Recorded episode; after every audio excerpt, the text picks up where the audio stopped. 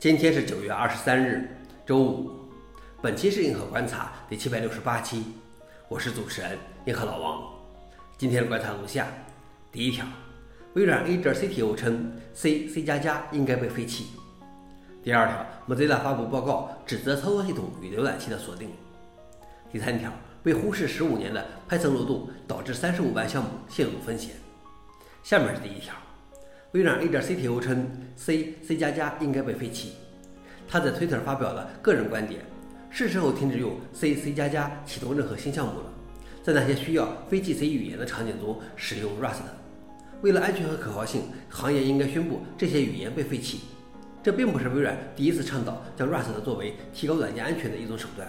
三年前，微软安全响应中心 MSRC 表示：“我们认为 Rust 代表了目前 C 和 C 加加的最佳替代品。” MSRC 分配的 CVE 编号的安全问题中，大约有百分之七十是内存安全问题。这意味着，如果该软件是用 Rust 编写的，这些内存安全问题很可能就已经被消除了。消息来源：DevClass。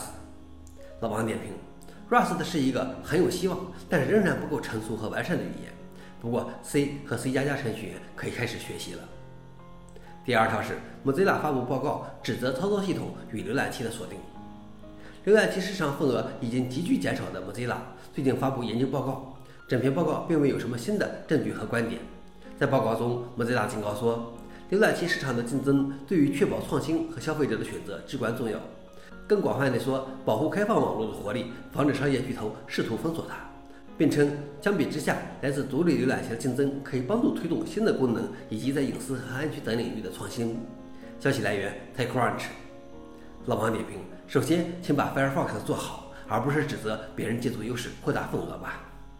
最后一条是被忽视十五年的 Python 漏洞导致三十五万项目陷入风险。早在2007年就已经有安全研究人员披露了一个 Python 的安全风险，并得到了编号 CVE 20074559。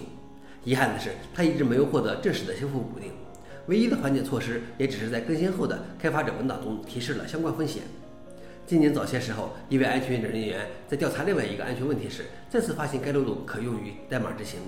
该漏洞位于 Python 的 Tarfile 包中，预估有超过三十五万个存储库易受该漏洞攻击影响，其中不乏重要项目，如 GitHub Copilot。